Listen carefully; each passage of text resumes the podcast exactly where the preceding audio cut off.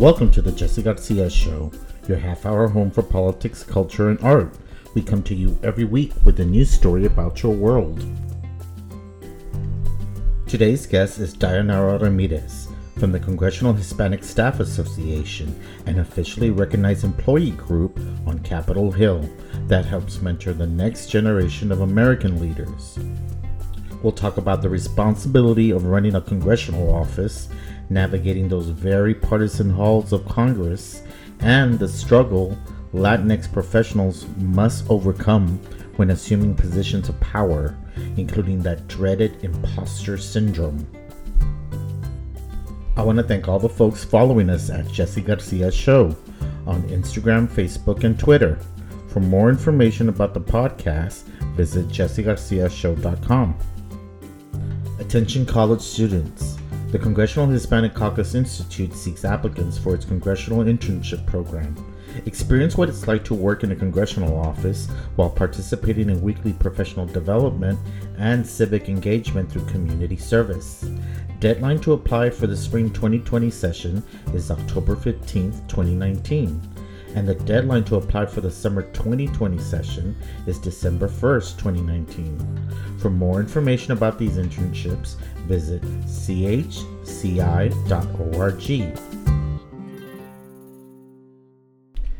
Although Latinx folks in the United States make up 18% of the population and 25% of the population under the age of 18, those numbers do not translate to equal representation in Congress. Of the 535 House and Senate seats in Congress combined, we only occupy less than 9%. You can blame that on the lack of diversity in the pol- political party structure, extreme gerrymandering that dilutes the Latinx vote, and not enough Latinx folks seeking elected office. Not only do we as a community have to register to vote and show up to the polls, but we have to engage, prepare, and develop our next generation of leaders. For the last three decades, the Congressional Hispanic Staff Association has provided guidance to many young leaders. The association has served as a professional development catalyst, peer support system, and personal enrichment organization for numerous Latinx congressional staffers. Although its main mission is to recruit, retain, and advance Latinx staffers in the U.S. Senate and the U.S. House of Representatives, the association is laying the groundwork for several of those staffers to eventually run and occupy those seats. Today, we speak to one of the association's advisory board members, Dayanara Ramirez, who has been organizing communities since grade school. The California native shares how the Congressional Hispanic Staff Association has helped her and her colleagues fit into a political world where very few Latinx folks ever get to experience. I'm honored to have on the podcast today one of the most powerful Latinas on Capitol Hill, the Communications Director of Representative Mark Takano and Advisory Board Member of the Congressional Hispanic Staff Association, Dayanara Ramirez. Thank you for having me here, Jesse. I am very uh, honored to have you here. The organization's been around for three decades, and it's been creating this whole new bench of future leaders of America. All these Latinos coming from all over the place, landing in Capitol Hill, and being um, professionally developed, mentored by this association. Tell us a little bit about how you came to DC and some of your background, like your hometown and stuff. Absolutely. So I am, got to start out by saying it right, a proud daughter of Mexican immigrants. Yes. Uh, first generation American from California, specifically Chino Hills in Southern California, better known as the IE or the Inland Empire. Um, I attended you know public school my entire life including graduating from the university of california los angeles ucla uh, in 2016 with uh, degrees in political science and communication studies So this was right up your alley. Right, Ended up in. DC. yes, and uh, obviously graduating in 2016, peak of the 2016 election, um, I realized that I didn't want to be sitting on the sidelines, and I really wanted to get involved in the political process. I thought it was going to be smooth sailing, have our first, you know, woman uh, serving as president of the United States but you know we realized that that didn't really pan out. But you know that's that's exactly what brought me out here to DC. I had never been to DC before. Um, I had one of my best friends move out here, and she was very supportive uh, and encouraging me to, you know, make the leap and take that leap of faith. And I'm glad that you didn't here. you didn't get like dismayed by the election results. That that actually lit a fire for you. Like, no, I want to still be involved. Well, I moved out here in June of 2016, so it was way before Mm. Yeah, uh, the election. before the November election. But I mean, it, it was still you know post President Trump, you know, attacking immigrant communities, uh, the type of misogynism that we were seeing uh, coming from the campaign, and it was still a motivator. It's a, it was a motivating factor to to really bring me out here and um, be involved in the political process. I had no idea what to expect. Like I said, never been to DC, never worked for a member of Congress, and I applied for an internship and had the opportunity to work for Congressman Juan Vargas from San Diego, who represents a border community. Uh, so just having that experience as my first stepping stone into into politics was, you know, really shaped my career and my outlook for the future and the various things I'm involved here uh, in DC. So when you were growing up as a kid, were there any little things that kind of like clued you in that politics is where you need to be? Like, did you run for student council, or were you active in your neighborhood? Yeah, so funny that you say that. Yes. So I I would say I consider myself a late bloomer in the sense of politics when it comes to policy making, but I was always interested in leadership positions and giving back to my community. Um, sta- starting in middle school, I was part of the leadership program at my middle school. In high school, I was part of what we call the United Student Body. So it's the student government for our school. I ran for uh, executive board twice, lost twice, but I still stayed involved uh, in student council by having commissioner positions um, at UCLA. I, on my first day, before I even set foot on campus, I was part of the Office of Residential Life and was part of the student council of my So you were drawn building. to positions Yeah. of power at such an early age. Yeah, That's yeah. awesome. It's Yeah. been it's been something that If your friends could only see you now. right? right? No, um, I, I was very, very lucky to have a great support system. Um, my family, you know, who always believed in me and always cheered me on. They were there putting up my flyers at six in the morning when I was so running awesome. for for you know student council in in high school, and they were there And you and it's consoling hard. me when I lost too. So Yeah, it was it's hard. I, I yeah. remember running for student council. You have to press a lot of flesh. You have to be putting yourself out there and running against friends and trying to like, oh my god, you know, build alliances. So yeah, that's hard work. So Yeah. my hats off to you. but it was it was my introduction to leadership right it was my introduction to a position of power and my ability to implement change and it also taught me that i don't have to have a title to be able to implement change i think that was that was the greatest takeaway from those um, experiences back. those experiences exactly So tell me, how does it feel working in a congressional office? You're one of 435 offices, but Mm-hmm. how does it feel to be clocking in every morning, knowing that what you do that day affects American policy? Yeah, so I don't remember where I heard this from, but I heard that when you walk past the Capitol building and you don't feel inspired every time you see the dome, um, it's time for you to, you know, look for the next step in your career.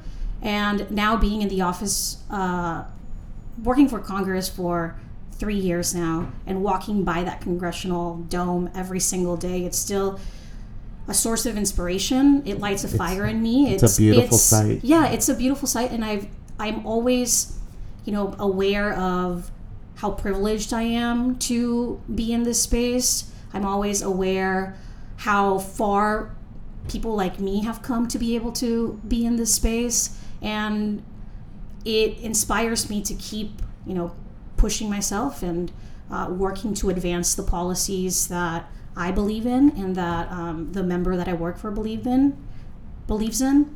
So I work for Congressman Mark Takano, who, um, as you A know, was trailblazer. absolutely a trailblazer, uh, one of the first, the first openly gay person of color elected to Congress. Now we have Sharice Davids serving uh, in the House as well, so that's always you know a great addition.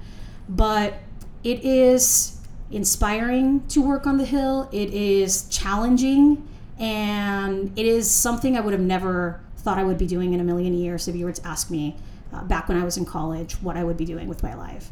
So it's it's really great, honestly. So this uh, Congressional Hispanic Staff Association, uh, how many members are there? You'll have to fact check me on this one, but we were just at a Congressional Hispanic Staff Association. We call it CHASA, Uh-huh. uh, C H S A, CHASA. Um, we were just at a general body meeting last Friday. The room was packed, Awesome. which wonderful to see. Lots of familiar faces, but also a lot of new faces, new CHCI interns. There's a new uh, program that brings uh, interns of color and Latinos to the Hill called Chili, who was also um, present there. I believe there are definitely more than 200, maybe Wow. 300 paid dues members, which I mean, to have a ton of Latino staffers on the Hill is great in and of itself. To have hundreds of Latino staffers be a part of the Congressional Hispanic Staff Association and you know be active and involved and you know pay their dues and pay it forward so that other it- interns are part of it is Yeah, because it's not just uh, the interns, but also the people that are employed there permanently, Mm-hmm. um, working on the hill. Plus, so it's a it's a great spectrum of people who are Hispanic on the hill working. Mm-hmm. Yes. Yeah, and CHASA is a bicameral, which means staffers from both the House and the Senate can join, and it's not nonpartisan. So whether you're a Democrat, Republican, or an independent, you can join the staff association. Um, the you know the purpose of the staff association is to elevate Latino power among congressional staff to make sure that you know we're represented at every level to make sure that junior staffers can you know get that shot at becoming senior staffers and to really make sure that we are represented at the decision making table everywhere on the hill That's amazing. How do you, being a nonpartisan organization, how do you navigate these relationships on the hill in a very, very partisan organization? yeah so i think it's very important to stay true to your values. It's important to never lose sight of what brought you here and the issues that you're fighting for. What um, CHASA does great is it brings people together with a common purpose. That purpose being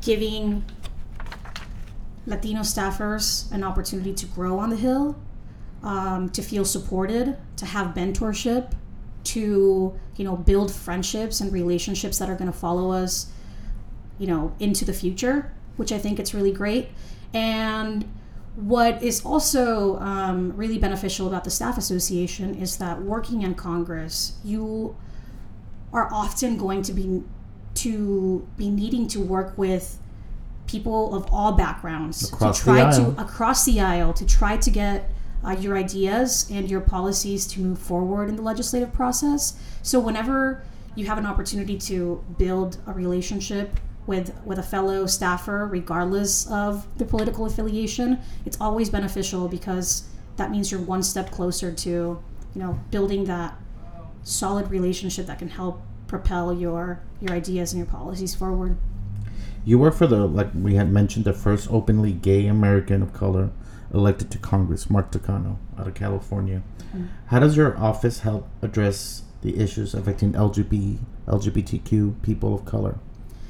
And you identify with the community as well. Yes, yes, yes. So, as Oh. a uh, fellow queer woman of color, I, I mean, I understand what an honor and a privilege it is to be able to work for a trailblazer, like you mentioned, in in the community. I think the saying "representation matters" is absolutely true. Um, I think it means that you know the person who is advocating for the communities can relate to the challenges and the adversity that uh, communities of color and specifically LGBTQ communities of color are cha- are, are facing, um, and you know apart from having a chance to work for a great champion like Congressman Takano, I also, you know, I'm surrounded by staff who is diverse, who understands how, you know, who understands intersectionality, who understands that every policy that is put forward affects people differently. So just to so just to have um, to have that in the back of your mind always and really grasp that idea that there is no monolith solution to to um, all policy issues is super important, especially in in Congress and in the legislative body. And we also have um, the LGBT Equality Caucus uh, working out of our office. So seeing everything that they are doing, along with the other co-chairs of the LGBT Equality Caucus and the hundreds of other members of the LGBT So you Equality get to be Caucus aligned with all of that. yes we we get to see it all happen um, in our office we you know get to see the advocacy happening not only at our personal office level we get to see the advocacy happening at the lgbt equality caucus level and i get to see the advocacy happening at the greater democratic caucus level which is a very unique experience and I do find solace in knowing that there are champions in Congress, like my boss, who are keeping in mind communities in, of color within the LGBTQ community um, and making sure that our voices are being heard and our needs are being addressed. So for voices being heard Yes. On that statement, if people want to contact their Congress member, what are the best ways to do it and the worst ways to, the worst way to do it? I mean, being an LGBT person, mm-hmm. period, you need to get involved and you need to make your voice heard and you need to contact your congressman because there's so many items that are being introduced that affect our lives. They're trying to legislate our freedoms.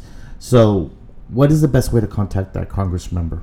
Yeah, so I'd say first things first, um, make your voice heard. Members of Congress always want to know what their constituents are thinking, whether they agree with them or not, right?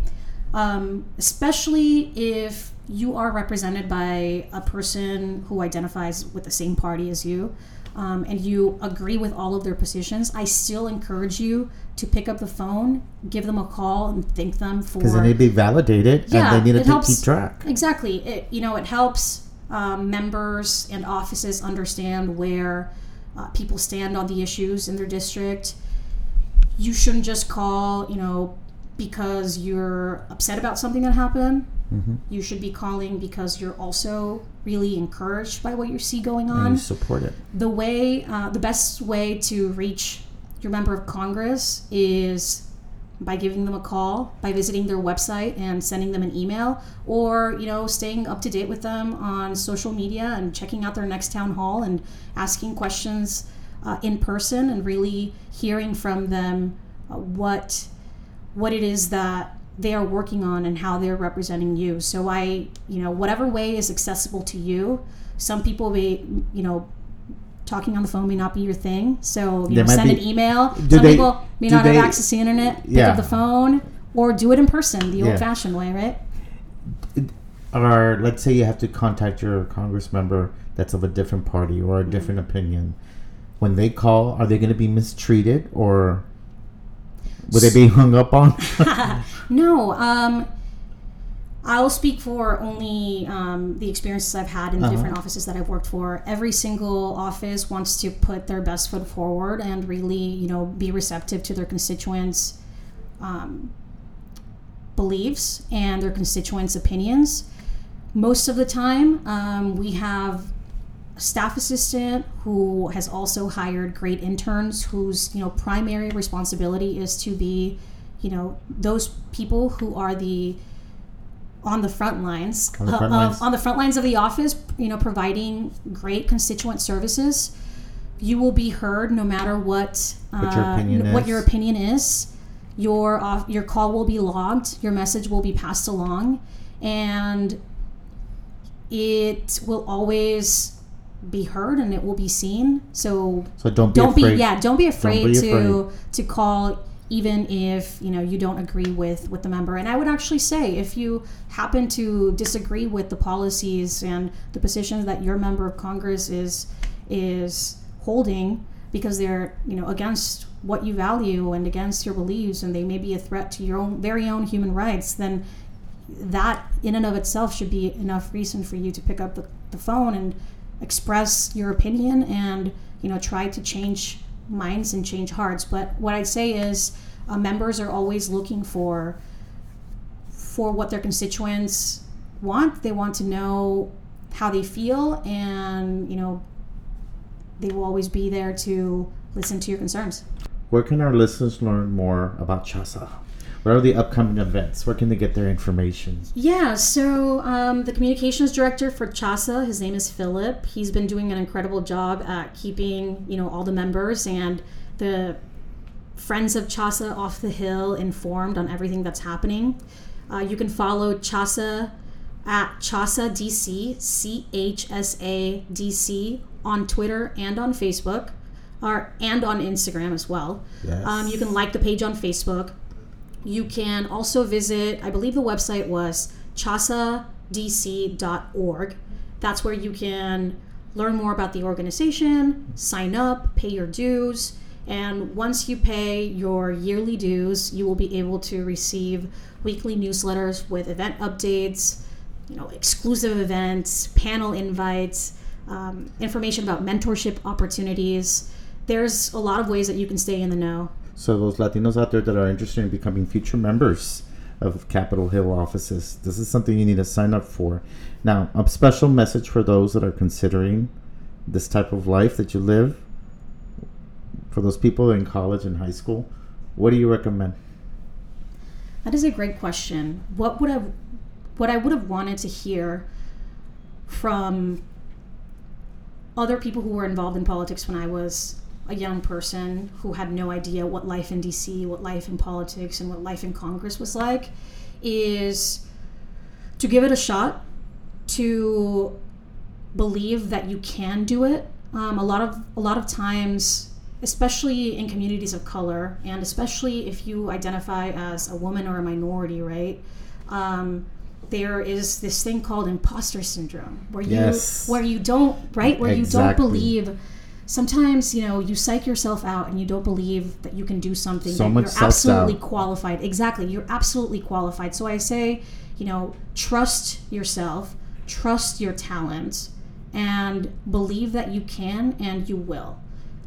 Come out here give it a shot. There are a lot of great opportunities for um, latino interns and latino fellows either recent grads or college students um, who can find they can find opportunities just by doing a quick Google search for paid internship opportunities uh, on the Hill uh, and off the Hill. There's programs like CHCI, the Congressional Hispanic Caucus Institute, uh, that bring that cre- that are creating that pipeline of Latino interns who are eventually going to become Latino staffers, who will eventually become the next Latino chief of staff, and then they will eventually become the next members of Congress. So there are resources out there that I wish I had known about um, that would have you know made my transition to DC a lot easier. Look for those opportunities, take advantage of it, and you know don't don't believe that you can't. Believe that you can and do it. Well, thank you so much, Diana, for being on the show and impart, um, giving us all this wisdom and background about this great opportunity that you have and for inspiring others thank to take so that much. same leap. Yes, thank you, Jesse.